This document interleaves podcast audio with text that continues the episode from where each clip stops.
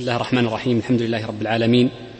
وأشهد أن لا إله إلا الله وحده لا شريك له وأشهد أن محمدا عبد الله ورسوله صلى الله عليه وعلى آله وأصحابه وسلم تسليما كثيرا إلى يوم الدين. ثم أما بعد فيقول الشيخ رحمه الله تعالى في باب طريق الحكم وصفته قال فصل. في هذا الفصل تكلم عما يتعلق بصفة الدعوى فقال ولا تصح الدعوى إلا محررة. اولا أما كون أن الدعوة لا تصح إلا محررة فإن ذلك لأن تمام الحكم لا بد أن يبنى على تحرير الدعوى وذلك أن الحكم مبني على ما طالب به المدعي. فإذا كان كلامه محررا فإن القاضي سيسأل المدعي المدعى عليه بما طلبه المدعي ثم سيحكم به بعد ذلك. وإذا لم يكن كلامه محررا فانما سيسأل القاضي عنه المدعى عليه يكون غير واضح ولا بين. ومن باب أولى فإن حكمه يكون غير واضح ولا بين. بل إن القاضي لربما حكم بعلمه أو سأل عما يعلمه بعلمه قبل مجلس التقاضي وهذا لا يصح. ولذا فإن النبي صلى الله عليه وسلم قال وأنما أقضي بنحو مما أسمع. فإذا كان كلام المسموع محررا كان القضاء كذلك صوابا. والمراد بأن الدعوة لا بد أن تكون محررة أي يحرر العلم بها أي بما تقتضيه. فالمحرر هو المعلوم. وأما الصياغة فليس المراد بصياغة التحرير أن تكتب فإننا سنذكر بعد قليل أن هذا ليس لازما بل لا تصح الدعوة مكتوبة بدون نطق سأذكره بعد قليل. اذا فقولهم محررة أي تحرير العلم وذلك بثلاثة أمور.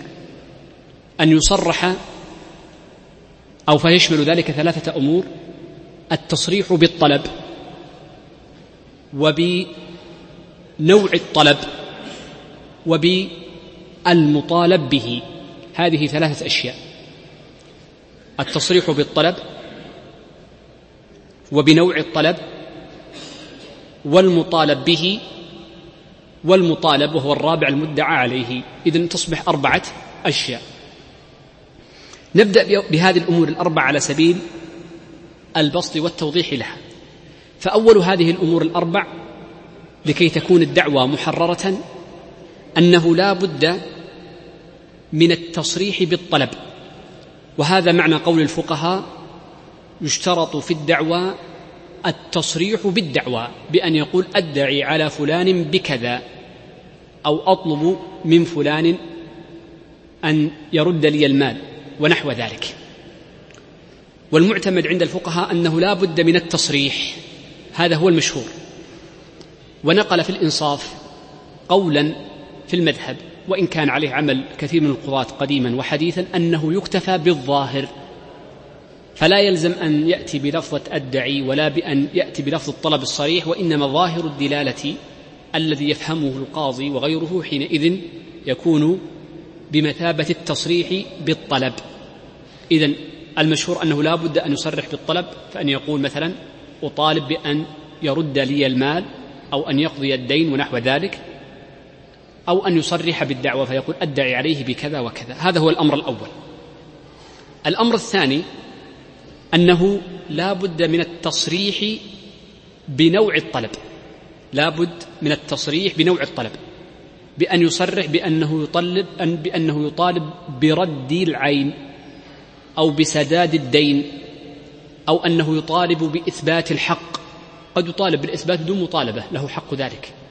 فمن أقرض غيره قرضا فله الحق أن يرفع عليه دعوى لإثبات الحق إذا كان حالا. ولكن يقول أريد إثبات الحق وأما المطالبة به فإنها تكون على الميسر لا أريد أن أطالبه به. فيجوز أن تكون مطالبة بالإثبات أو الرد أو فسخ العقد أو غير ذلك من نوع الطلب. فلا بد أن ينص صراحة على نوع الطلب. هنا قيد فيما يتعلق بنوع الطلب. نوع الطلب فقهاء المذهب يشترطون يقولون لا بد أن تكون الدعوة حالة. وبناء عليه فإن الدعوة المؤجلة لا يصح طلبها ولا تكون محررة.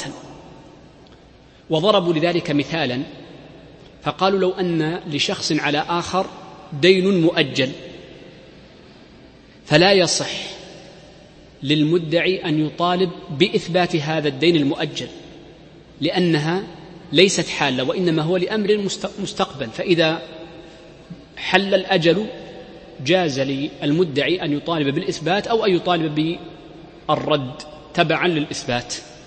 هذا هو مشهور المذهب والرواية الثانية وهي التي عليها العمل أنه يجوز الدعوة بطلب إثبات المؤجل.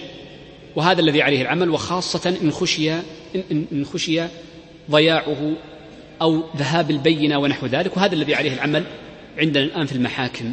فيرفع الشخص طلب إثبات الدين خشية تلف ورقة الإثبات أو موت البينة أو نحو ذلك من الأمور.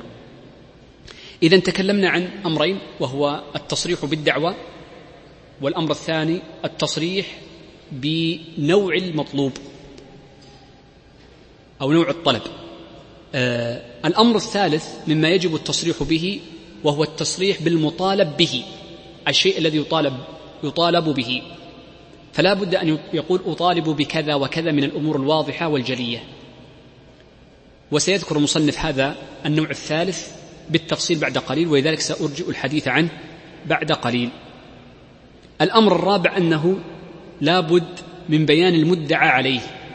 على من تكون الدعوى فلا بد أن ينص على شخص بعينه أو جماعة بعينهم أنهم هم المستحقون للدعوى أو, أو أنهم هم المدعى عليهم أنهم هم المدعون عليهم. هذه أربعة أشياء لا بد من تحريرها وهو التصريح بالطلب وبالمطلوب وبنوع الطلب أهو رد أم إثبات أو نحو ذلك والأمر الأخير بالمطالب وهو المدعى عليه.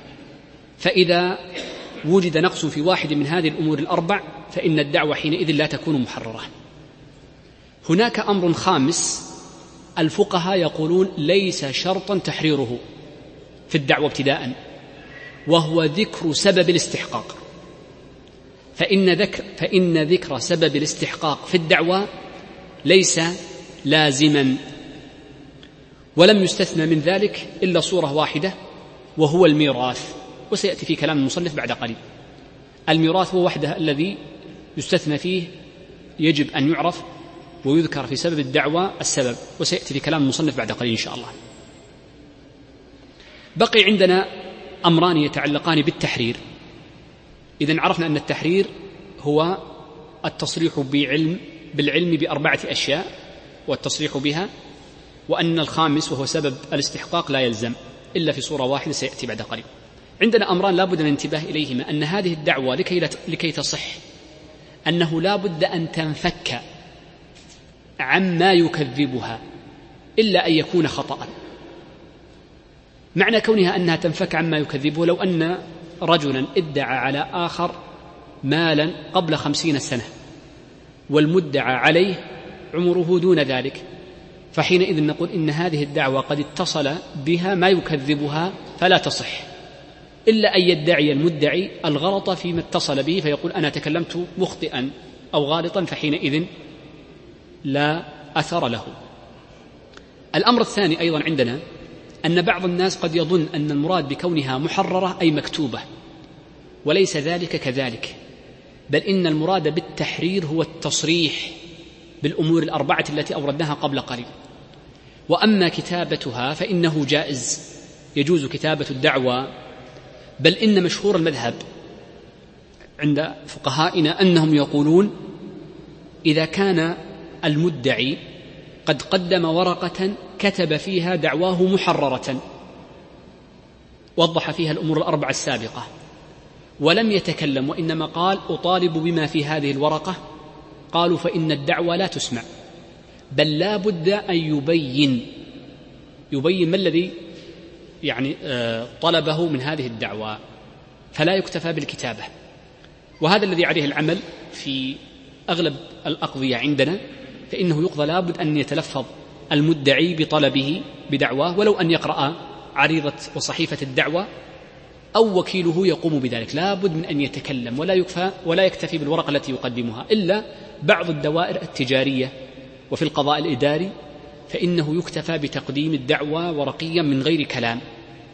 وهذه وهذا الفعل مبني على الخلاف الذي وجد في مذهب الإمام أحمد في التوسع بقبول الخط وأن الخط إذا ثبت فإنه يقوم مقام الكلام مطلقا. ولكن المشهور عند فقهائنا أنه لا بد من التبيين ويكون التبيين بالكلام إما باللسان أو بالإشارة إن كان الشخص أخرس ونحو ذلك. إذا قول المصنف لا تصح الدعوة إلا محررة هذه يدل على وجوب التحرير الدعوة وعرفنا معناه وهي من أهم المسائل. وعرفنا دليلها أيضا كذلك من قول النبي صلى الله عليه وسلم. قال معلومة المدعى به. معلومة المدعى به في الحقيقة هذا من باب عطف البعض على الكل. فإن العلم بالمدعى به في الحقيقة هو صورة من أو أحد أجزاء تحرير الدعوة الأربع وهو التحرير المطالب به بالعلم والتصريح به. والمدعى به هو الحق المطالب به هو المدعى به. والعلم بالمدعى به والعلم بالمدعى به يكون بأحد أمرين أو ثلاثة إن شئت. الأمر الأول يكون بالتعيين. فإذا كان المدعى به عين فلا فيكون بالتعيين أي بالإشارة إليه أطالب بهذا. والفقهاء يقولون إن كل عين يدعى بها فيلزم إحضارها إلى مجلس التقاضي هذا كلامهم. ولا يجزئ وصفها بل لا بد من إحضارها إن كان يمكن إحضارها. هذا هو التعيين الأمر الثاني أنه يكون العلم المدعى به بالوصف ويكون الوصف فيما لا يمكن إحضاره للمجلس بأن كان غائبا أو لا يمكن نقله كالأراضين والدور ونحو ذلك. وهذا الموص وهذا الوصف عندنا فيه أمران. الأمر الأول أنهم يقولون يكون الوصف واضحا كالوصف في السلم وهو الوصف الذي يؤثر في القيمة زيادة ونقصا. فيكون الوصف مبينا لجنسه ونوعه وتفاصيله المؤثرة في الثمن. الأمر الثاني أنهم يقولون إن الوصف الأولى للمدعي والمدعى عليه أو الرسول الذي يبين صفة العين أنه يبين وصفها وأن يبين معه قيمتها يبين القيمة مع الوصف. هذا من باب الأولى لا من باب الوجوب. وإنما يجب بيان قيمة العين المتنازع عليها إذا كانت تارفة. وإلا فإنه يكتفى بالوصف والأولى ذكر القيمة معها لأن ربما تثبت فيها الشركة أو يثبت يكون هناك تلف أو نحو ذلك. المسألة الثانية معنا إذن عرفنا بما يكون به التعيين قلنا بأمرين. التعيين وبالوصف. الأمر الثالث قالوا الشهرة فإن الشهرة حينئذ تغني عن التعيين والوصف. فلو أن اثنين اختصما في عين مشتهرة عند أهل البلد والقاضي يعرف ذلك كأن تكون دارا أو دابة أو دكانا ونحو ذلك فإن الشهرة حينئذ تكفي عن التحديد. ثم قال المصنف إلا ما نصححه مجهولا. بدأ يتكلم المصنف عما يستثنى من تحرير الدعوة باعتبار المدعى به والمطالب به. فإنه في بعض الصور يجوز أن يدعى بالمجهول. يجوز أن يدعى بالمجهول. وهو الذي قال إلا ما نصححه مجهولا. يعني أن كل ما يصح ثبوته في الذمة مجهولا فإنه حينئذ يصح الدعوى به ولو لم يكن معلوم القدر. ففي أشياء تثبت في الذمة مجهولة. قال كالوصية فلو أن رجلا أوصى وصية وفقدت هذه الوصية فيجوز للموصى له يعني المنتفع من هذه الوصية أن يرفع دعوى ويقول أطالب بإثبات أبي ب على ورثة الميت أن ينفذوا وصية الميت. فهنا تسمع الوصية وتصدق الوصية على أقل جزء تصدق عليه. وكذلك لو كانت الدعوة بإقرار فيأتي الشخص فيقول أقر لي المدعى عليه بشيء أو بسهم. وهكذا من الألفاظ التي تكون غير واضحة ومعلومة. فنقول حينئذ تسمع الدعوة ويثبت عليه قضاء أقل ما يصدق عليه لفظة شيء وأقل ما يصدق عليه لفظة سهم وغير ذلك من العبارات. ومثاله أيضا ما ذكره المصنف قال وك لا كوصية عرفا الوصية وعبد من عبيده مهرا ونحوه. عبد من عبيده مهرا كأن يأتي يتزوج رجل امرأة فيقول لك عبد من عبيدي. أو يطلقها نحوه أي يكون العبد من العبيد عوض مهر أو أن يكون العبد من العبيد عوض خلع فحينئذ يصح المهر فإن كان محصورا أخذ أوسطهم وإن كان غير محصور فإنه حين أو لا يمكن ضبطه مطلقا فحينئذ يكون لها مهر المثل فتكون حكمه حكم مفوضة. يقول الشيخ وإن ادعى عقد نكاح أو بيع أو غيرهما فلا بد من ذكر شروطه. هذا أيضا متعلق بالتحرير. تحرير الدعوة أحيانا يقتضي أنه لا بد من ذكر شروط العقد وهذا من باب تبيين المطالب به. فلو ادعى رجل على غيره بيعا معينا قال بعتني هذه السيارة أو البيت. أو ادعى رجل على امرأة أن هذه المرأة هي زوجته. فهذه الدعوة لا تقبل ولا تسمع إلا مع ذكره شروط العقد بما تعاقدا عليه. وما هي الشروط التي وجدت؟ سواء كانت الشروط الشروط في العقد أو شروط العقد. الشروط العقد كأن يتزوجها بلا ولي والشروط في العقد كأن يكون اشترط عليها نفي المهر أو اشترط عليها إلغاء بعض الشروط أو اشترط عليها التأقيت فيكون العقد حينئذ باطل ونحو. هذا في العقود في عقد النكاح. وأما في عقد البيع فالشروط كثيرة وسبق لها باب مستقل.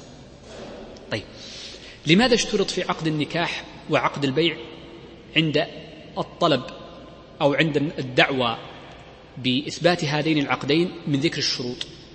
قالوا لأن هذه الشروط التي تكون في العقد ولأجل يعني شروط الشروط التي هي شروط العقد وشرطت جع أو أو شروط جعلية في العقد ربما كانت مفسدة له.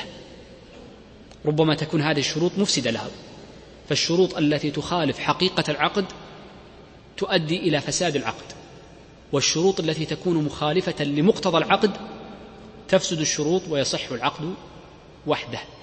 إذا فالقاضي ربما إذا علم الشروط أبطل العقد فحينئذ نقول لا يثبت العقد بالكلية بل يلغيه. فالحكم ما دام مبنيا على معرفة الشروط فلا بد إذن من ذكرها. طيب. هنا مسألة في قضية عقد النكاح. استثنيت صورة سأذكرها لي يعني أهمية بيانها. يقولون إن الزوج إذا كان قد ادعى على زوجته ابتداء عقد النكاح فلا بد أن يذكر الشروط. وأما إن ادعى عليها استدامة النكاح فلا يلزمه ذكر الشروط. هناك فرق بين الحالتين.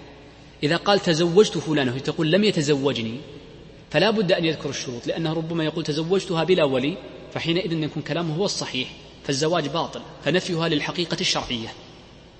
لكن عندما يقول تزوجتها ولم يحدث فرقة بيننا لا بنكاح ولا بخلع ولا بغيره فهو حينئذ يطالب الاستدامة. هي تقول نعم تزوجني لكن وجدت بيننا فرقة. فحينئذ لا يلزم ذكر الشروط لأن الزوجة مقرة له بأصل العقد. فلا يلزمه ذكر الشروط. إذا متى يلزم ذكر الشروط؟ يلزم ذكر الشروط إذا كان المطالب به إثبات العقد ابتداء دون الاستدامة. طيب. آه قال فلا بد من ذكر شروطه. نعم انتهينا منها. قال وإن ادعت امرأة نكاح رجل. الكلام السابق كله فيما إذا ادعى الرجل نكاح الزوجة. فلا بد أن يذكر الشروط وتسمع الدعوة. لكن المرأة إذا ادعت أن فلانا زوجها فهل تسمع هذه الدعوة أم لا؟ يقول الشيخ وإن ادعت امرأة نكاح رجل لطلب نفقة أو مهر أو نحوهما سمعت دعواها وإن لم تدع سوى النكاح لم تقبل. يقول الشيخ إن المرأة إذا رفعت دعوة أمام القاضي تطالب إثبات عقد النكاح. تطالب إثبات العقد ليست مطالبة بالاستدامة وإنما المطالبة بالإثبات هذا فرق يختلف الفرق بين الحكمين إذا أرادت أن تطالب عقد النكاح إثباته فحينئذ نقول لها حالتان الحالة الأولى التي ذكرها المصنف ثانيا إذا كان قصدها إثبات النكاح فقط. فيقول الشيخ فإن لم تدعي سوى النكاح لم تقبل لم تقبل الدعوة ولا تسمع. ما السبب؟ قالوا لأن النكاح حق عليها وليس حقا لها. الزوج منكر أساسا ابتداء فهو حق عليها هي. وليس حقا لها. وبناء على ذلك فإنها لا تسمع الدعوة طلب الزوجة إثبات عقد النكاح. لكن لو ادعت قالت أطالب إثبات النكاح لكي يعطيني النفقة الواجبة ولكي يقسم لي قسما مثلا أو يعطيني المهر أو المؤجل أو المقدم ونحو ذلك من الأمور المتعلقة بمقتضيات عقد النكاح فحينئذ تسمع. لأن لها حقا تابعا تطالب به وهو النفقة والمهر ونحو ذلك. إذا يفرق بين الحالتين. بين دعواها إثبات النكاح فقط وبين دعواها النكاح لأجل مطالبتها لأنها تطالب بالنفقة والمهر ونحوه. فتسمع المطالبة بالنفقة ولا تسمع المطالبة بالنكاح فقط. لأنه ليس لها حق وإنما عليها حق فهي مدعى عليها. قال الشيخ وإن ادعى الإرث ذكر سببه. الأصل عند فقهائنا أن الدعوة لا يلزم فيها ابتداء ذكر السبب. إيش معنى ذكر السبب؟ يقول أد لمحمد علي ألف ريال أطالب بردها. لا يلزم في سماع الدعوة ابتداء أن يقول إن هذه الألف بسبب بيع أو بسبب قرض أو بسبب إتلاف عين ونحو ذلك من الأمور. لا يلزم ذكر السبب. لأن ذكر السبب متعلق بالبينات فيما بعد وقد يقر المدعى عليه بالحق من غير ذكر سبب فحينئذ ثبتت الحقوق من غير ذكر السبب. ولا يترتب الحكم عليها دائما فقد يثبت الحق بلاها كما ذكرت لكم بالإقرار. لكن في الإرث لو ادعى رجل على ورثة الشخص أنه شريك لهم في الإرث فلا بد أن يذكر السبب بأن يقول أنا أخ أو معصب أو ابن ونحو ذلك من الأمور فيذكر سبب آه، قربه من هذا الميت. فالإرث أساسا لا يرث به إلا بسبب فلا بد حينئذ أن يذكر السبب. ولأنه قد يظن أنه وارث وليس بوارث فلا بد من ذكر السبب ثم إقامة البينة بعد ذلك على السبب. طبعا لأن إقرار الورثة بوجود هذا الرجل أن له حق ما يجزئ لأن معرفة السبب يترتب عليه ثبوت الحق على الجميع لا على بعضهم واحد والأمر الثاني يترتب عليه معرفة نسبة الإرث أهي سدس أم ربع أم ثمن إن كانت زوجة أو نصف ثمن إذا كانت جارة لها جارة أخرى ونحو ذلك. ثم انتقل المصنف بعد ذلك لذكر البينة وحكمها والمراد بالبينة هنا أي الشهود. وليس المقصود بالبينة هنا الإقرار فإن الإقرار محله باب مستقل سيأتي إن شاء الله بعد درسين. قال وتعتبر عدالة البينة ظاهرا وباطنا. قوله وتعتبر عدالة آه، عدالة البينة المراد بالبينة هنا أي الشهود. وغالبا وأقول غالبا إذا أطلق الفقهاء كلمة البينة فيقصدون بها الشهود ولا يقصدون بها لا القرائن ولا يقصدون بها الإقرار. فغالبا ما يطلقون البينة على هذا المعنى وقد يستخدمونها على كل وسيلة من وسائل الإثبات ولكن الغالب هو هذا. إذا فالبينة لها معنى عام ومعنى خاص. طيب اعتبار العدالة الفقهاء يقولون إن اعتبار العدالة من حقوق الشرع. من حقوق الشرع. وبناء على ذلك فإنها تعتبر عدالة البينة ولو لم يطالب المدعى عليه بإثبات عدالتها. بل ولو لم يطعن المدعى عليه بعدم عدالتها ولو لم يطعن سكت. سواء سكت سواء طالب بتعديلها سواء آه، قلنا سكت أو لم يطعن أو لم يطلب أيضا. كل هذه الصور الثلاث لا بد من البحث عن عدالتها. يبقى لو أقر بالعدالة فسنذكرها بعد قليل إن شاء الله لأن هذه لا تكون عدالة وإنما هو إقرار منه ضمني بالحق فيكون من باب تعديلهم في هذه القضية فقط دون ما عداها. سأذكرها بعد قليل إن شاء الله.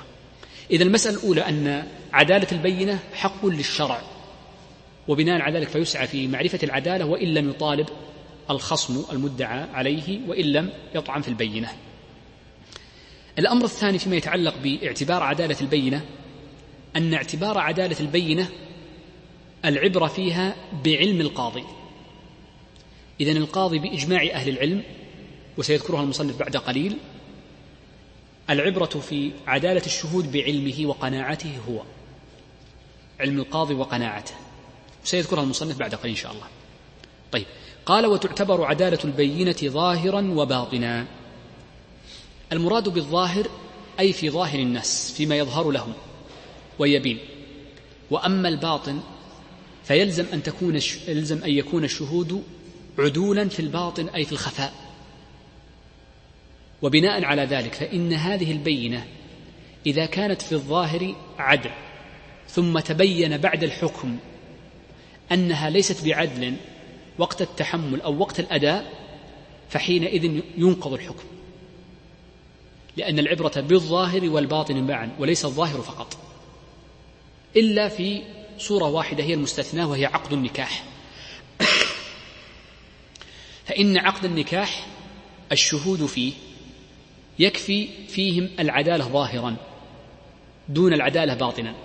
وبناء عليه فإن شهود عقد النكاح إذا تبين بعد تحملهم الشهادة أنهم كانوا فساقا في الباطن فإن العقد لا يفسد ولا يبطل لأن الحاجة تقتضي ذلك ويترتب عليه تحريم فروج وهو خطير جدا. بينما الحقوق فيه تنازع بين الطرفين ال يعني عقود النكاح فإنها عقود رضائية.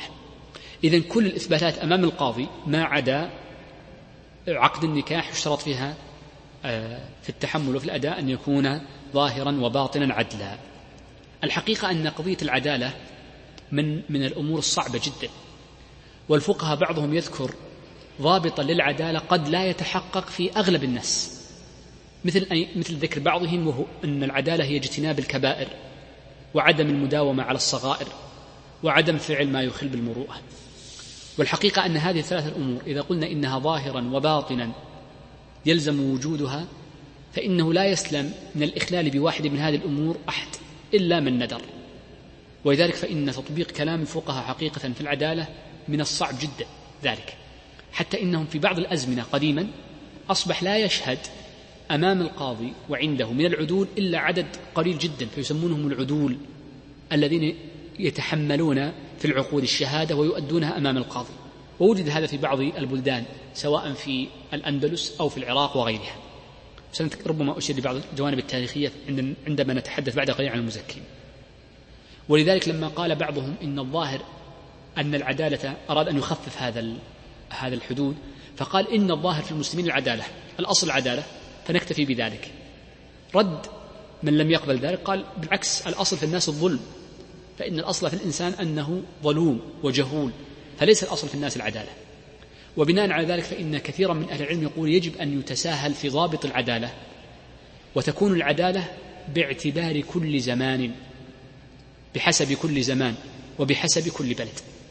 فقد يظهر في بعض البلدان من المعاصي ما ينتشر بينهم فحينئذ يعفى عن هذه المعصية ما لا يعفى عنها في بلد آخر بل على التحقيق أنه قد ينتشر في بعض البلدان من البدع والإخلال بالبدعة هذا من من الفسق الاعتقادي. من البدع ما يكون مشتهرا فيه ما لا يمنع من من رد قبول شهادتهم. فانتشار البدعة وجود البدعة في شخص قد يمنع قبول شهادته لكن لما يكون منتشر في بلد معين وفي مصر معين فإننا حينئذ نقول انتشار هذا الأمر يجعل أن في رد شهادة هؤلاء تضيع الحقوق كبير جدا. وبناء على ذلك فنقول إن العدالة تختلف باختلاف الأزمان وباختلاف الأمكنة وباختلاف البلدان وباختلاف أحوال الناس وإنما ينظر فيه لأواسط الناس في العدالة. والقيد ذكره الفقهاء في المعصية والكبائر والصغائر والمروءة هذا مما يصعب تحقيقه. قال ومن جهلت عدالته سأل عنه.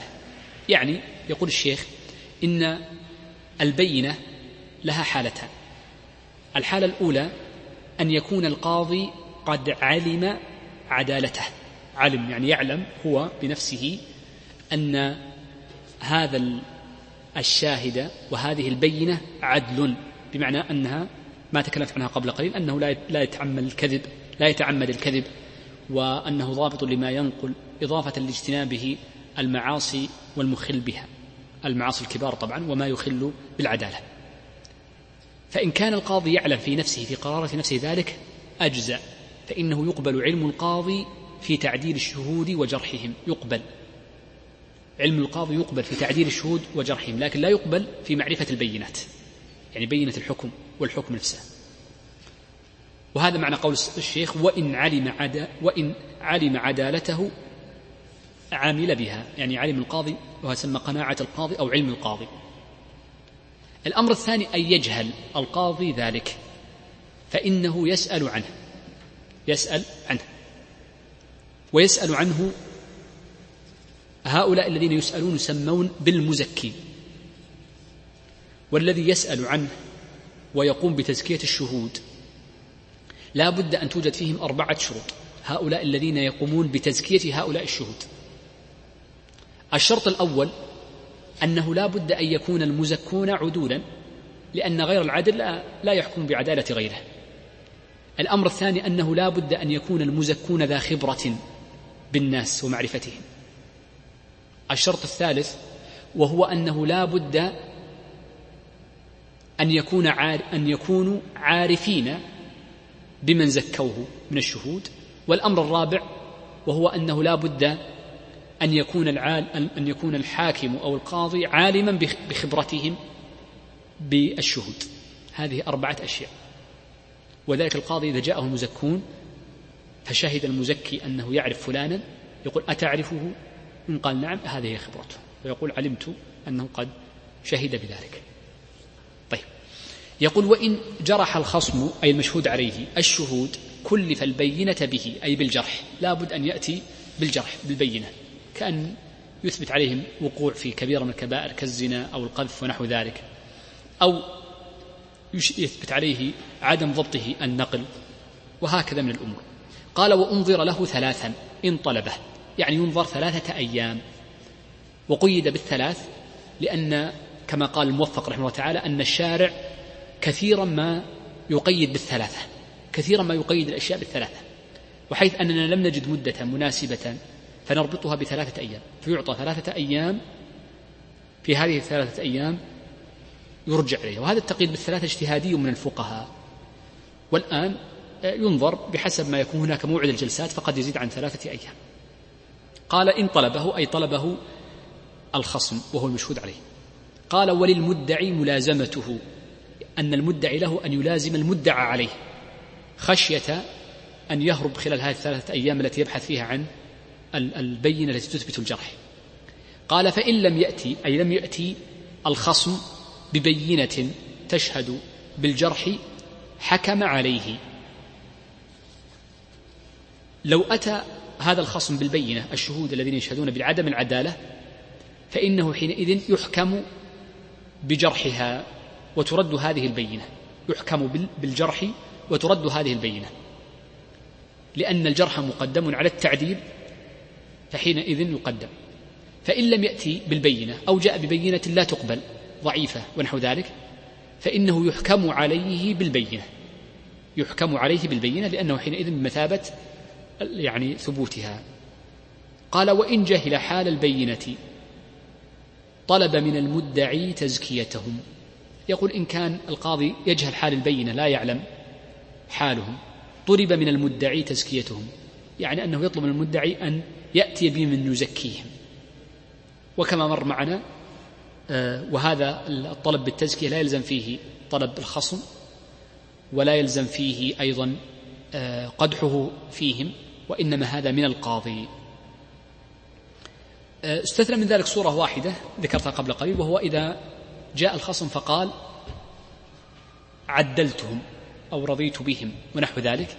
فحينئذ فإنه يحكم بشهادتهم ولا يكون قوله هذا تزكية لهم فهو مثابة الإقرار منه برأيهم ولكنه وليس إقرار لكن مثابة الإقرار ولكنه لا يكون تعديلا لهم فلا يعدل في القضية التي بعدها بل يؤتى لهم بمزكي.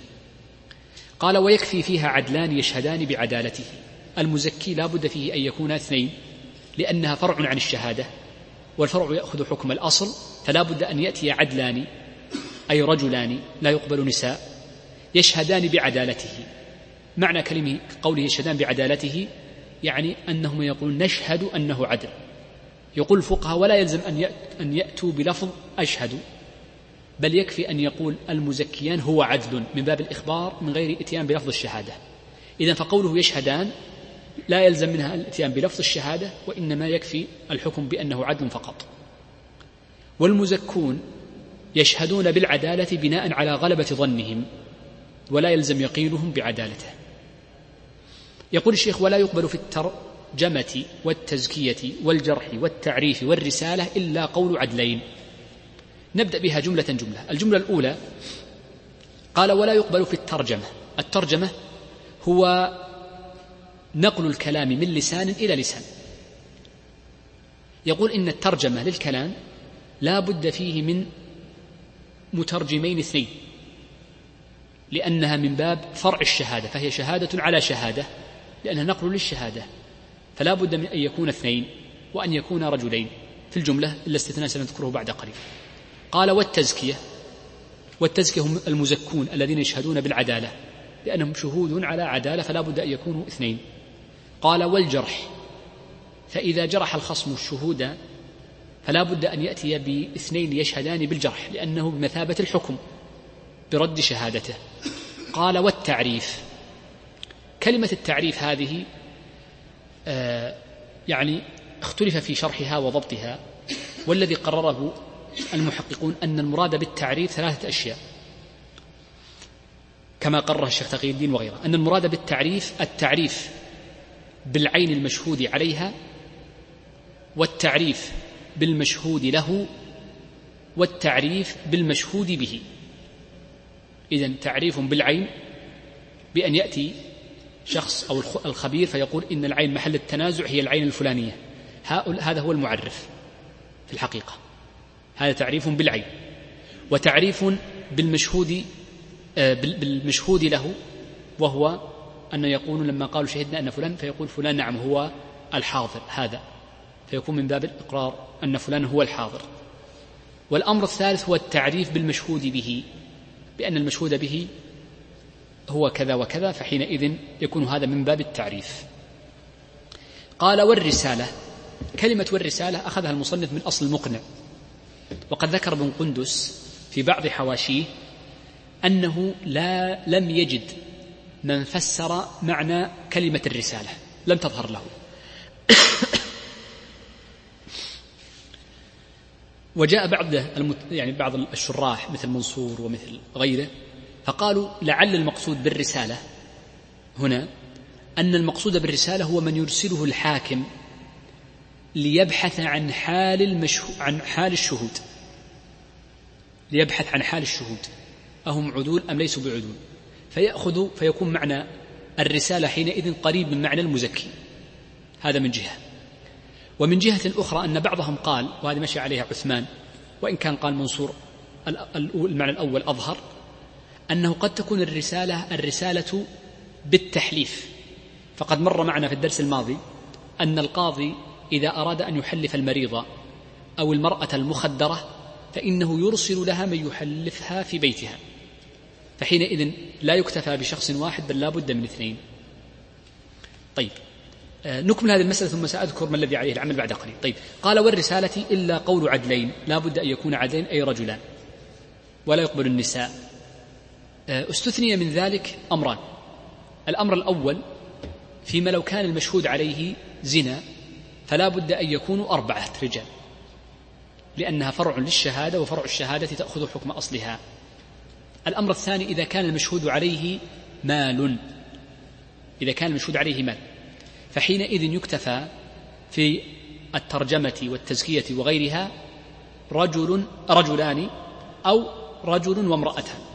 قالوا لأنها فرع عنها فحينئذ تأخذ حكمها. هذا كلامهم. هذا عن العموم هو المذهب. الرواية الثانية في المذهب سأذكرها لأن عليها العمل أنهم قالوا إن هذه الأمور ما عدا طبعا التزكية هي من باب الإخبار والإخبار يقبل فيه الشاهد الواحد فالترجمة والجرح والتعريف والرسالة يكتفى فيه بشاهد واحد عفوا بمخبر واحد وليس بشاهد وإنما بمخبر واحد. طيب يقول الشيخ ويح ويحكم على الغائب. بدأ يتكلم المصنف في هذه الجملة عن الحكم على الغائب. الحكم على الغائب تقتضي ثلاثة أشياء. سماع الدعوى ابتداء ثم سماع البينة ثم الحكم بها والأمر الرابع تنفيذها. إذن أربعة أشياء في الحقيقة وليست ثلاثة. سماع الدعوة وسماع البينة والحكم بالبينة ثم بعد ذلك آه، التنفيذ. الدعوة على الغائب نوعان. إما أن تكون في قضية جنائية أو في قضية ليست بجنائية كقضايا النكاح والزواج وقضايا الأموال وغيرها. فكل ما كان من القضايا الجنائية كالقتل ونحوه فإنه لا تسمع الدعوة على الغائب لأن تتعلق بها عقوبة بدنية فلا بد من حضوره. بل لا بد من حضوره. وإن كان بدلها الدية مع ذلك لا بد من حضوره. آه طبعا وأما ما عدا ذلك فإنها تسمع فيه الدعوة كما سأذكر بعد قليل إلا اللهم ما يتعلق بحقوق الآدميين سنشير بعد قليل إن شاء الله. طيب. يقول الشيخ ويحكم على الغائب. المراد بالغائب ثلاثة أشخاص وفي معناهم الرابع. الأول يسمى غائبا هو كل من سافر مسافة قصر فأكثر فإنه يسمى غائبا. الثاني قالوا كل من كان دون مسافة القصر أو في البلد ولكنه كان مستترا. وتعذر حضوره. مستتر. بإرادته هو. وليس بحبس ونحوه. وهذا يسمى غائبا. الثالث الميت. فإن الميت يسمى غائبا كذلك. ويأخذ حكم الغائب أيضا. وإن كان لا يسمى غائبا لكن في بعض صورها غير المكلف. فإن غير المكلف غائب عقله. فحضوره وإقراره ودفعه غير مقبول إلا أن يكون له وصي أو ولي يقوم بشأنه فإنه يأخذ حكمه في الجملة. إذا عرفنا أن الغائب ثلاثة أشخاص ويلحق بهم الرابع. قال إذا ثبت عليه الحق فإنه يحكم عليه بهذه الأمور. الدليل عليه حديث هند لما جاءت النبي صلى الله عليه وسلم وسألته عن زوجها أبي سفيان فقضى النبي صلى الله عليه وسلم إن قلنا إنه قضاء وليس بفتوى فقضى النبي صلى الله عليه وسلم بذلك فدل على أنه يقضى على الغائب. لكن الغائب إذا حضر بعد الحكم فإنها تسمع حجته ودفعه على المدعي ويقبل لا يسقط حقه فوقت ما يحضر يعاد النظر في القضية بأن يسمع حقه. طيب. آه، يستثنى من ذلك من القضايا التي لا يسمع يعني لا يحكم فيها على الغائب. قالوا كل ما كان من حقوق الله عز وجل فإنه لا يسمع فيها على الغائب. كالحدود والتعازير. الحدود والتعازير كلها لا يسمع فيها وهي, الأمور الجنائية الأساسية. قال نعم قال وإن ادعى على حاضر في البلد غائب عن مجلس الحكم وأتى ببينة لم تسمع الدعوى ولا البينة. يقول إن الشخص إذا ادعى على شخص في البلد وكان هذا الشخص غير ممتنع من الحضور ليس مستترا وممتنعا. يعني عندنا الحاضر في البلد إما أن يكون ممتنع فيحضر بالقوة وإما أن يكون غير ممتنع ويحضر وحده وإما أن يكون مستتر ممتنع من الحضور. مستتر لا يمكن الوصول إليه في البلد كأن يكون خائفا أو لأي سبب من الأسباب أو متهربا ونحو ذلك. فيقول الشيخ أنه إذا ادعى على حاضر في البلد غائب عن مجلس الحكم فإنها لا تسمع البينة ولا الدعوى حتى يحضر إلى المجلس. لابد أن يحضر. والدليل على ذلك ما جاء عند أبي داود والترمذي أن النبي صلى الله عليه وسلم قال لا تقضي للأول حتى تسمع الثاني. فلا بد من سماع الثاني. لكن استثني من ذلك فيما لو كان غائبا عن البلد أو هو في البلد ولكنه مستتر ممتنع من الحضور ولم يمكن إحضاره بالقوة. بدأ الشيخ بعد ذلك رحمه الله تعالى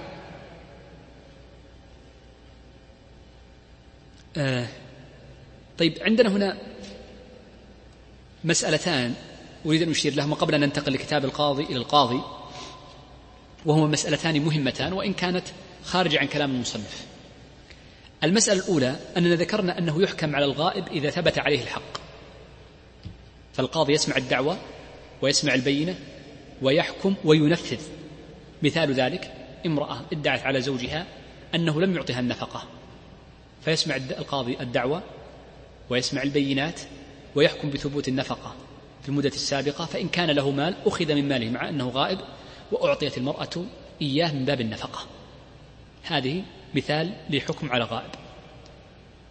رجل اقترض من آخر مالا وهو غائب فيدعي المدعي عليه فيقول اقترض مني مال أو بعته عينا وهذا هو البرهان. فيسمع القاضي الدعوة ويسمع البينات وإن لم يكن هناك مدعي عليه حاضر مجلس. ثم يحكم ويؤخذ إن كان له مال حاضر في البلد وهو التنفيذ ويعطى لهذا المدعي. طيب. إذا حضر المدعى عليه من سفره أو ظهر من استتاره فله الحق أن يطعن في البينة وتسمع حجته فإن لم يكن قد نفذ الحكم.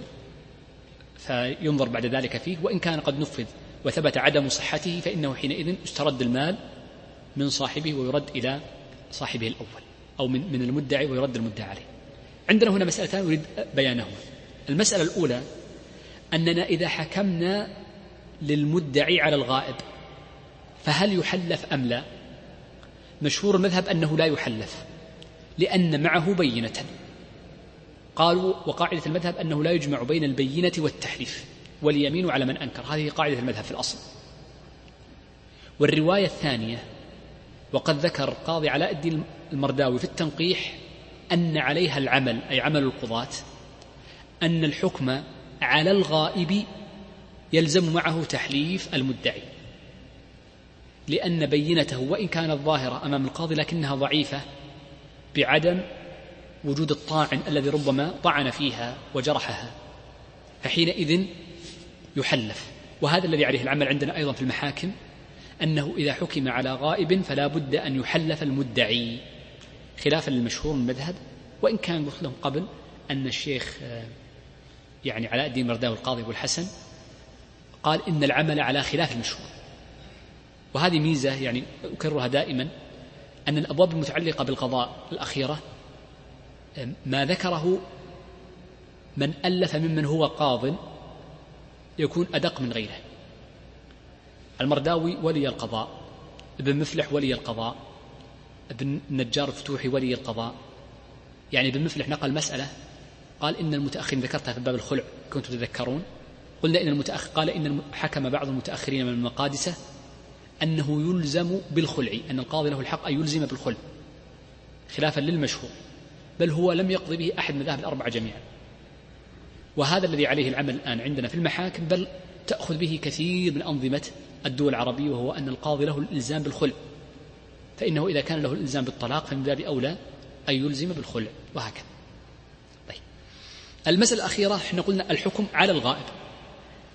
أما الحكم للغائب فإنه لا يحكم له لا يحكم للغائب. والسبب في ذلك؟ لأن الحكم للغائب لا بد فيه من مطالبة منه وهو لم يطالب فإنه لا يحكم إلا للمدعي وهو لم يطالب به. ولا ولا يمكن تحرير دعواه فلا يحكم للغائب مطلقا. لا يحكم به. طيب ما الذي يحكم؟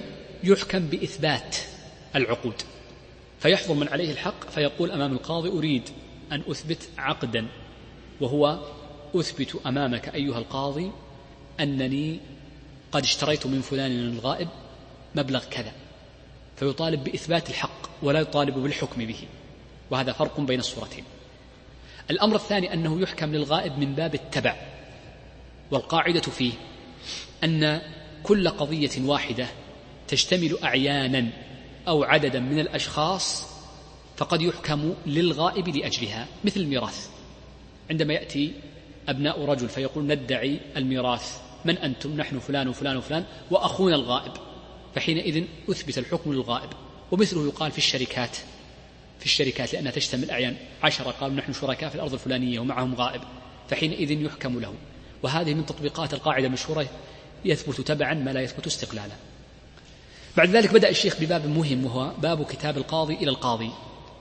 وكتاب القاضي إلى القاضي معناه ما يرسله قاض إلى قاض بأحد ثلاثة أمور. إما طلب سماع بينة أو طلب حكم أو طلب تنفيذ. فيرسل قاض إلى قاض آخر بطلب أحد ثلاثة أمور سماع بينة ونقلها أو بحكم بأن يكون القاضي الأول هو الذي سمع البينة. فيرسل للقاضي الثاني أحكم بمقتضى هذه البينة. والأمر الثالث أن يرسل له لأجل التنفيذ أي تنفيذ الحكم الذي قضى به. جرت عادة الفقهاء في قضية سماع البينة أنهم يجعلون من باب الشهادة على الشهادة. وهذه الشهادة على الشهادة أفرد لها باب مستقل سيأتي إن شاء الله في الدرس القادم والذي بعده. بقي عندنا في قضية الحكم والتنفيذ هو المشار إليه هنا. كتاب القاضي إلى القاضي قالوا بإجماع أهل العلم أنه مقبول. مقبول. يقبل كتاب القاضي إلى القاضي أي ما يرسله القاضي إلى قاض آخر وإن اختلفت ولاية حكمهم سواء كانوا في بلد أو كانوا في بلدان شتى. وهذا بإجماع أهل العلم وقد ورد في كتاب الله جل وعلا في قصة سليمان أن, أن امرأة أن بلقيس قالت إنه من سليمان وإنه بسم الله الرحمن الرحيم إنه ألقي إلي كتاب كريم. فدل ذلك على أنه قد قبل في شرع من قبلنا ولم يأتنا في شرعنا ما يخالفه قبول الكتاب. فإذا كان في الولاية العظمى في باب أولى الولاية التي دونها. والنبي صلى الله عليه وسلم أرسل آه، يعني آه، يعني كتبا لكثير من الولاة وغيرهم وثبت أن عمر بن عبد العزيز كما في في البخاري أنه كان يعني قبل كتاب القضاء وله في آثار متعلقة به. إذا هذا ما يتعلق بكتاب القاضي القاضي وأنه مجمع عليه. آه ذكر فقهاؤنا أن كتاب القاضي إلى القاضي عندهم هو حكمه كحكم الشهادة على الشهادة تماما. نص على هذه القاعدة جماعة منهم صاحب المنتهى والتوضيح وإن لم أكن واهما أيضا وصاحب التنقيح. قال إن أصحابنا يقولون إن كتابة القاضي إلى القاضي حكمها كحكم الشهادة على الشهادة تماما. طيب. الأمر الثالث عندنا أن عندما نقول كتاب القاضي إلى القاضي يترتب عليه حكما الحكم الأول جواز كتابة القاضي إلى القاضي والحكم الثاني لزوم قبول القاضي الثاني للكتاب الذي أرسله القاضي الأول. إذا حكما يجوز للقاضي الأول أن يكتب كتابا للثاني ويلزم الثاني أن يقبل هذا الكتاب وأن يمضي ما فيه سواء كان إثباتا أو حكما أو تنفيذا. يقول الشيخ رحمه الله تعالى يقبل كتاب القاضي إلى القاضي. وهذا بإجماع أهل العلم. قال في كل حق. قوله في كل حق ليس على إطلاقه والصواب أنه في كل حق آدمي. وأما حقوق غير الآدميين فإنه لا يقبل كما يعني قد يشير له المصنف بعد قليل وكحدود الله سبحانه وتعالى. آه، من أمثلة حقوق الآدميين آه، قالوا فيما لو كان المحكوم به مال أو يقصد به المال. كالنكاح والطلاق وإثبات النسب وبناء على ذلك سواء كان المحكوم به مما يقبل فيه شهادة رجلين أو يقبل فيه شهادة رجل وامرأتين مع أو رجلين فإنه حينئذ ففي الجميع ما دام إن أنه حق آدمي فإنه يقبل. ولذلك يقول في كل حق أي لآدمي حتى القذف. لأن القذف وإن كان حدا إلا أنه يقبل فيه كتاب القاضي إلى القاضي. قال لا في حدود الله. حدود الله عز وجل أي المتمحض حقها لله جل وعلا كالشرب والزنا وغيره فلا يقبل فيه كتاب القاضي إلى القاضي. قالوا لأن النبي صلى الله عليه وسلم ثبت عنه أو أو روي عنه أنه قال ادرأوا الحدود بالشبهات وهذا مجمع على العمل به. قالوا ومن الشبهة؟ الشبهة في الوصول للحكم وحكم وكتاب القاضي القاضي هو شبهة. فلا يقبل في الحدود من باب التضييق في تطبيقها قال كحد الزنا ونحوه كالشرب ونحوه. آه، بعض الفقهاء يقول يعبر بدل من قوله لا في حدود في حدود الله يعبر لا في حقوق الله. لا في حقوق الله لكي يشمل الحدود المتمحض حقها لله عز وجل والتعازير لأن أغلب التعازير تكون لحق الله جل وعلا. وتكلمنا عن هل يوجد تعازير لحق الآدمي في باب التعازير؟ طيب. ذكر المصنف هنا صورتين بعد هذا الكلام وهو قضية كتاب القاضي للقاضي في الحكم وكتاب القاضي للقاضي في التنفيذ. نحن قلنا إن كتاب القاضي للقاضي ثلاث أشياء في سماع البينة أو في الحكم بها أو للتنفيذ. كتاب القاضي إلى القاضي في سماع البينة سيأتي تفصيله. بقي عندنا صورتان كتاب القاضي للقاضي للحكم وكتاب القاضي للقاضي في التنفيذ. بدأ المصنف بالتنفيذ قبل الحكم. قال ويقبل فيما حكم به أي القاضي الأول لينفذه أي القاضي الثاني المرسل إليه وإن كان في بلد واحد. يعني يقبل مطلقا سواء كان بينهما مسافة قصر أو ليس بينهما مسافة قصر. فحينئذ يقبل كتابة القاضي للقاضي. وهذا تطبيقها عندنا واضح جدا.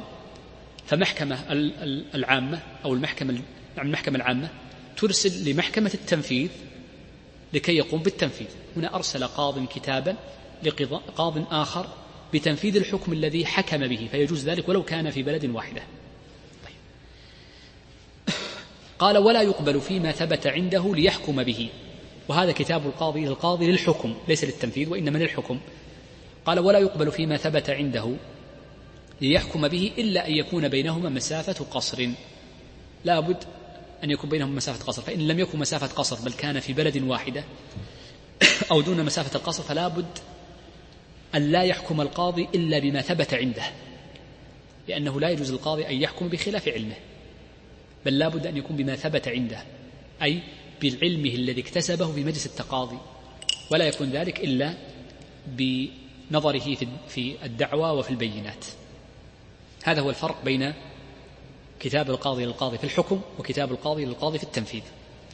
يقول الشيخ ويجوز أن يكتب إلى قاض معين يعني باسمه زيد أو عمرو وإلى كل من يصله كتابه من قضاة المسلمين أي من غير تعيين. يجوز هذا ويجوز ذاك.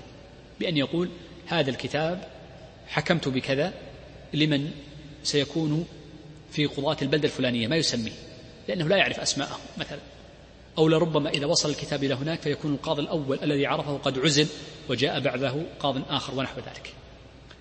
ثم ختم المصنف بأمر سأورده كما ذكره المصنف ثم سأعلق عليه مسألة مهمة تتعلق بالإثبات. يقول ولا يقبل أي كتاب القاضي إلى القاضي إلا في حالة واحدة أن يشهد به القاضي الكاتب أي القاضي أي القاضي الذي كتبه شاهدين أي عدلين فيقرأه عليهما. ثم يقول اشهد أن هذا كتابي إلى فلان ابن فلان أو إلى قاضي البلدة الفلانية من غير تسمية وتعيين ويدفعه إليهما. هذه الجملة تقتضي أمور. الأمر الأول أنه لا بد أن يشهد به القاضي شاهدين. طبعا قوله القاضي الكاتب أي القاضي الأول وذاك سماه الكاتب والثاني هو المكتوب إليه.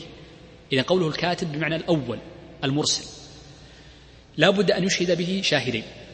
نقف عند كلمة شاهدين. شاهدين المراد بهما أن يكون شاهدين عدلين ذكرين فلا يقبل غير العدول الذكور لأن لأنه مر معنا أنه لا يقبل في الترجمة والرسالة والتعريف وغير ذلك من الأمور إلا أن يكون عدلين. هذا هو الأصل. قال فيقرأه عليهما. قوله يقرأه الضمير يعود إلى القاضي. قالوا الأولى أن الذي يقرأ الحكم هو القاضي. هذا هو الأولى.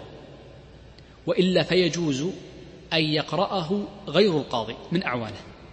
قالوا لأن القاضي إذا قرأ ربما كان في حكمه معنى معين فالقارئ يخطئ فيه إما بضبط أو باختلاف. مثل يعني اسم الفاعل واسم المفعول قد لا يتفرقان إلا بما قبل الآخر من حيث الفتح والكسر ونحو ذلك. فإذا قرأه القاضي فإن الأحوط فإنه يكون أحوط لضبط الكلام. إذا فقوله فيقرأه ليس لازما أن يكون القاضي ولكنه الأحوط والأتم أن يقرأه القاضي أو الحاكم ويجوز أن يقرأه غيره. طيب. قال ثم يقول اشهد أن هذا كتابي إلى فلان بن فلان. قوله ثم يقول أي بعد القراءة. طيب. فإن لم يقرأه عليهما وإنما أعطاهم ورقة مدرجة يعني موضوعة في ظرف ونحوه ثم قال لهم اشهدوا أن هذا الظرف فيه حكمي الذي حكمت به لفلان ابن فلان فسلموه له ليحكم فيه. إذا فقال لهم احكموا بما أدرج في داخل هذا الظرف وفي داخل هذه الرسالة. المذهب أنه لا يجزئ بل لا بد من أن يقرأه على الشاهدين. وتخرج وجه قوي جدا أنه يجزئ ذلك أخذوا ذلك من قاعدة العمل بالخط وخاصة في الوصية. فإن الوصية يعمل بخط فكذلك يعمل به هنا فإذا الوصية هو بينة إثبات وهذه مثلها. فحينئذ إذا كتب بخطه ثم أعطاها الشاهدين ليحمل هذه للقاضي الثاني المكتوب إليه أجزأ هذا يعني آه، الوجه الذي خرج نقله في الإنصاف وذكره المتأخرون في كتبهم والحقيقة أن في هذا نوع ما تيسير فيما يتعلق بهذه المسألة. قال ويدفعه إليهما أي لا بد أن يدفع إليهم الحكم ولا يعتمد على حفظهما بل لا بد أن يذكره مفصلا الحكم. طيب آه هذا الكلام فقط تعليق بسيط وينتهي درسنا اليوم. هذا الكلام هو متعلق بقضية الإثبات. ذكرت لكم قبل وسنتوسع عنها إن شاء الله في باب الشهادات. أنه وجد في المرحلة المتأخرة الآن في زماننا شيء يسمى بالتوثيق الرسمي. وهذا التوثيق الرسمي يقابله التوثيق العرفي. وكل دول العالم بالاستثناء ترى أن التوثيق الرسمي في القوة أقوى بكثير من التوثيق العرفي. التوثيق الرسمي هو ماذا؟ هو ما وجد فيه ثلاثة شروط. الشرط الأول أن يكون كاتبه موظف عام والشرط الثاني أن يكون هذا من اختصاص الموظف كتابته. أنا موظف عام موظف مدرس في الدولة. لكن ليس من اختصاصي كتابة العقود ككتاب العدل ولا كتابة ضبوطات المحكمة ككتاب الضبط وغير ذلك ولا سجل المواليد كالمتعلقين بسجل المواليد وهكذا. إذن الشرط الثاني لا بد أن يكون هذا الموظف العام وظيفة كتاب وظيفته كتابة هذه الأمور. الأمر الثالث استيفاء الشروط الشرعية والنظامية فيه. فإذا وجد التوثيق الرسمي قالوا حينئذ يكون أقوى من الشهادة. أو هو بينة في ذاته قد نقول أقوى قد لا يعني فيها تجوز بعض الشيء لكن نقول هو يكون بينة في نفسه يقوم مقام الشهادة. وبناء على هذا التطبيق فإن أهل العلم مشوا على أشياء متعددة بعد ذلك. منها النظام الذي صدر أن الوكالات لا يشترط فيها شهود. الآن الوكالات لا يشترط لها شهود. مباشرة تذهب لكاتب العدل في الثانية فيعطيك الوكالة من غير شهود لأن هذا توثيق رسمي. قد استوفيت فيه الشروط بالتأكد من زيد وعمر أن فلان هو الموكل وفلان هو الموكل وبقيود معينة وبصيغة محددة فحينئذ لا يلزم فيها الشهود لأن هذا توثيق رسمي.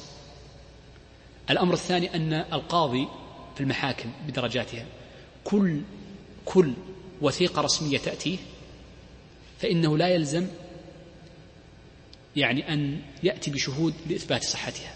مباشرة وثيقة رسمية إذن هي صحيحة. ما دام أتت من جهة رسمية بشروط ذكرناها قبل قليل فإنه يحكم بها فتكون قوتها أعلى بكثير من المحررات العرفية.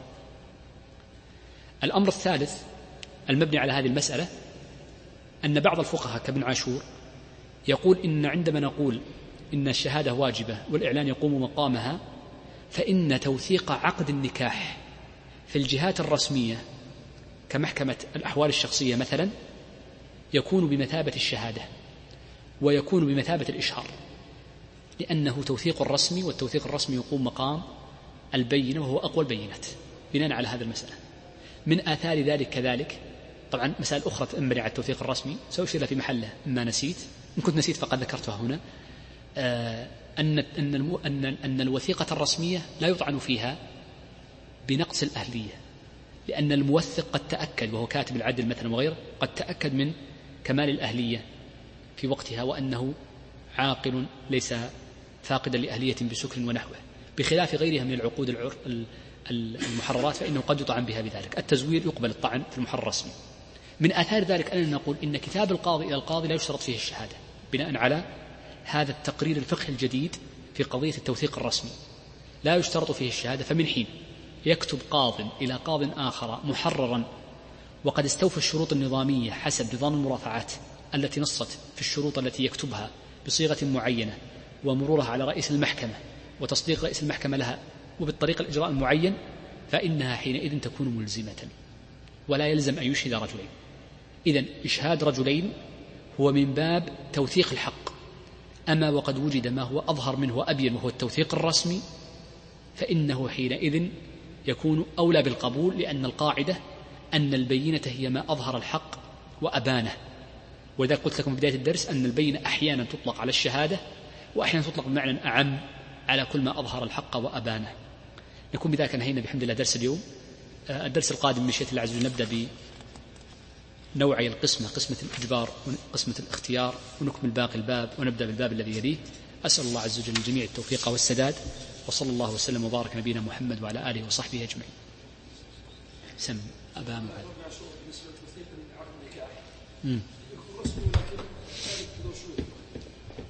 نعم عندنا عندنا لابد حضور شهود. في بعض الدول لا. بعض الدول لا تشترط يعني مثلا ما أدري عن المغرب لكن هو مشكلة يوثق رسمي فقط يذهب يذهب يذهب. نعم على مذهب مالك. أنا ما أدري هل هو طبق ولا لا. لأن لا أريد أن أدخل في الزواج المدني. الزواج المدني باطل أصلا. الزواج المدني باطل. وجوده وعدمه سواء. بل لا بد من وجود زواج آخر. الدول التي فيها نكاح مدني ومحاكم شرعية أو دول لا يوجد فيها إلا نكاح مدني. النكاح المدني باطل أساسا فلا يعتبر في الإثبات. يعني لو لو أنا لا أدري لو كان مثلا في بعض الدول فقالوا بدل المأذون يأتي بالولي وبالزوجة وبالزوج فمجرد توثيق المأذون له ولو بدون حضور شهود يعتبر بمثابة إشهار له.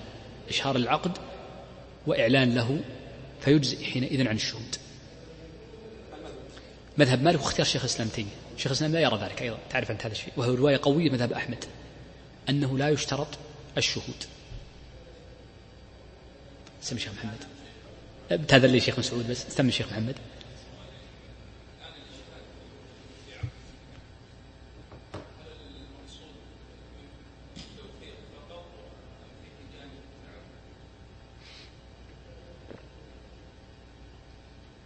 ما هو التعبد يا شيخ؟ لا هو التوثيق يا شيخ هو الغرض الأساس. هم يقولون يعني قد تقول التعبد لماذا؟ لأن الجمهور شوف الجمهور إني سأذكر لك استثناء بعد قليل يقولون إن, إن, إن العقد الوحيد الذي يشترط لصحته الإشهاد هو النكاح. لكن بعض أهل العلم وهو رواية ثانية مذهب أحمد واختيار الشيخ أنه يشترط الإشهاد في النكاح وفي الرجعة. الطلاق لا يشترط باتفاق. لكن يشترط في الرجعة ويشترط في النكاح. حتى قال يزيد بن هارون يقول عجبت لهؤلاء الفقهاء يشترطون الشهود في النكاح وليس في كتاب الله ويتركون اشتراط الشهادة في الرجعة وهو في كتاب الله. فيعني آه، محل الشاهد شيخ أن قد يكون هناك أكثر من عقد ليش تقول تعبد؟ ليش ما تقول احتياط للعقد؟ بدل التعبد. لو قلت الاحتياط لأن عندنا قاعدة هذه قاعدة مسلمة. يحتاط للفروج ما لا يحتاط في الأموال. هذه قاعدة مسلمة يحتاط لها. من الاحتياط إيجاب الشهادة فيها. باب الاحتياط فقط. فلأن التعبد يا شيخ معنى التعبد؟ يعني التعبد معناه أنه غير معلل. فأنت تناقض عندما تقول إثبات و وتعبد كان في نوع تناقض في تركيب الجملة. سم شيخنا. نعم. نعم. نعم. لم يعني أنا ما وقفت على كلام صريح إلا محمد بن طاهر عاشور. محمد الطاهر عاشور. هو اسم محمد الطاهر.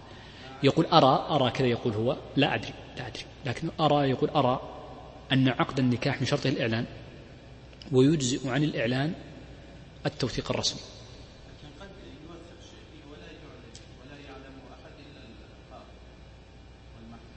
هم يقول يعني هم طبعا بناء على أنه لا يشترط عندهم الشهود.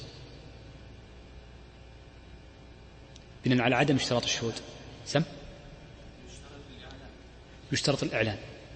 فيقول هذا إعلان يا شيخ لأن الإعلان المقصود به كما قال وسلم الفرق بين النكاح والسفاح الضرب بالدف. إعلان النكاح وليمة النكاح بناء على اختلاف الروايات. قد لا يحضر الضرب بالدف إلا عشر عشرين. قد لا يحضر الوليمة إلا كذلك. لكن لو أشهر أمام الجهات المحاكم العامة لو أنكر الزوج النكاح أو غاب وقد ولدت المرأة ولدا خلاص يجيب الورقة أمام أي جهة هذا ابني. وذلك العقود العرفية يا شيخ. إيش معنى العرفية؟ التي لم توثق أمام الجهات الرسمية. إذا نتج عنه ولد. إثبات هذا الولد مشكلة. والأقضية كثيرة في كل دول العالم. الدول الإسلامية كلهم الاستثناء. لأن لا يقبل التبني. شرع لا يجوز أن تتبنى الولد. فلا بد أن تثبت عقد النكاح ليثبت الولد. ناهيك عن حالات انتفاء التردد بين الزوجين في إثبات الولد ونفيه. أمثلة كثيرة جدا. فبعض الدول مثلا يعني مثلا مصر كانت إلى فترة قريبة لا تثبت بالعقود العرفية النسب ولا تثبت النفقة ولا الميراث. عدل قبل 30 أو 40 سنة ما أدري كم السبعينات يعني 30 سنة تقريبا. عدل فأصبح يثبت به النسب ولكن لا تثبت به النفقة. ولو عشرين سنة ما يعطى بها ما تعطى بها النفقة. أظن الميراث نعم النسب والميراث يثبت بهما أظن أظن. هذا تأخير؟ ممكن. آه، نعم يعزر بغرامة مالية. يعزر بغرامة مالية. من من من عدم التوثيق آه، لما الشخص يأتيه مولود يمر عليه أسبوعين شهرين لم يسجله هذا توثيق رسمي لم يسجله في الأحوال المدنية فيأتي بعد شهرين هذا تعزير غرامة خمسين ريال أظنها خمسين ريال. هذه غرامة هذا تعزير لعدم التوثيق.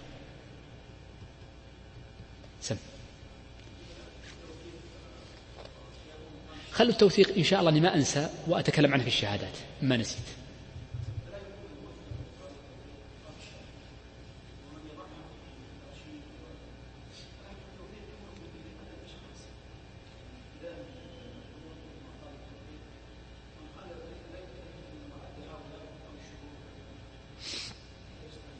الأصل أن الموثق كاتب وليس شاهد. هذا عند الفقهاء المتقدمون أنهم يرون أن الموثق كاتب. ولا يكون شاهدا. وذلك دائما يذكر التوثيق الصياغة وبعد ذكره الصياغة يذكر الشهود. وكانوا في الزمان الأول يرون أن الموثق درجته عالية جدا حتى أن باللبابة المالكي المشهور قيل له تولى القضاء. قال أنا لا أتولى القضاء أنا أعلى من القضاء أنا موثق. أنا موثق. يتولى القضاء تلامذته. فيرى أن التوثيق أصعب لأن الكتابة إذا كانت دقيقة فإن القاضي يحكم بسهولة وأما إذا كانت متلخبطة فلا تثبت الحقوق على صيغة صحيحة يتعب فيها القاضي. ولذلك قال ابن لبابة أن التوثيق أهم من القضاء. نعم نعم لابد من التحمل. لا يكفي لا يكفي الكتابة. سمشي ترى ما أسمع يا شيخ. العدالة في الحكم؟ العدالة في؟ في الحكم. العدالة في الحكم؟ كيف العدالة في الحكم؟ العدالة في النكاح. آه آه آه, آه. العدالة في نعم. لا نقول نعم نعم أحسنت. أعيد السؤال. لماذا فرقنا بين حكمه بعلمه وبين حكمه بعلمه في التعديل والتجريح؟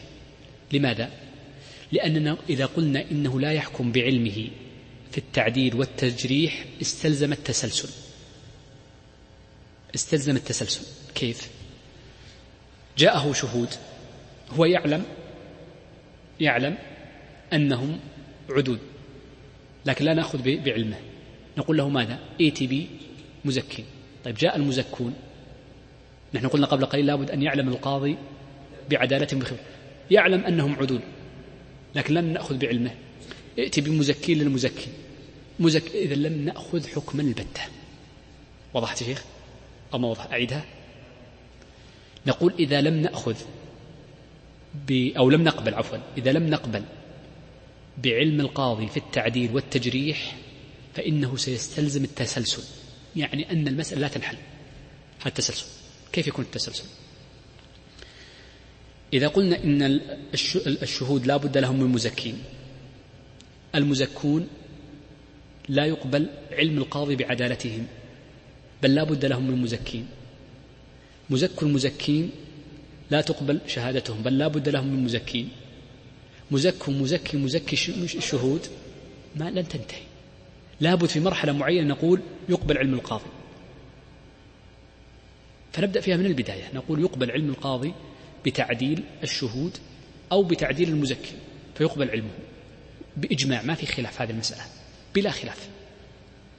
فإذا قبل علمه في التعديل قبل علمه في الجرح لأن التعديل والجرح سواسية.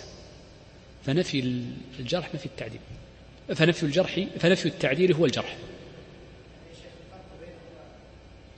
الفرق بينهما أن الحكم يمكن أن يقضي القاضي بعلم اكتسبه في مجلس التقاضي. بالإمكان ذلك اللي هي عن طريق البينة.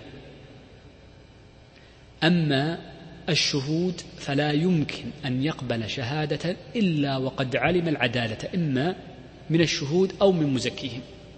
لا يمكن لا بد من علمه الذي اكتسبه خارج مجلس التقاضي.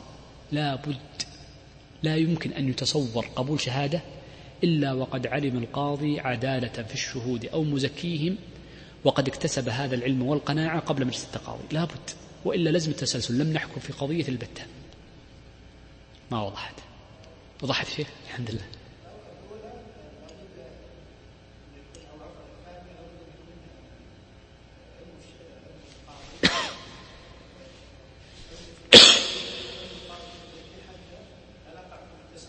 نعم.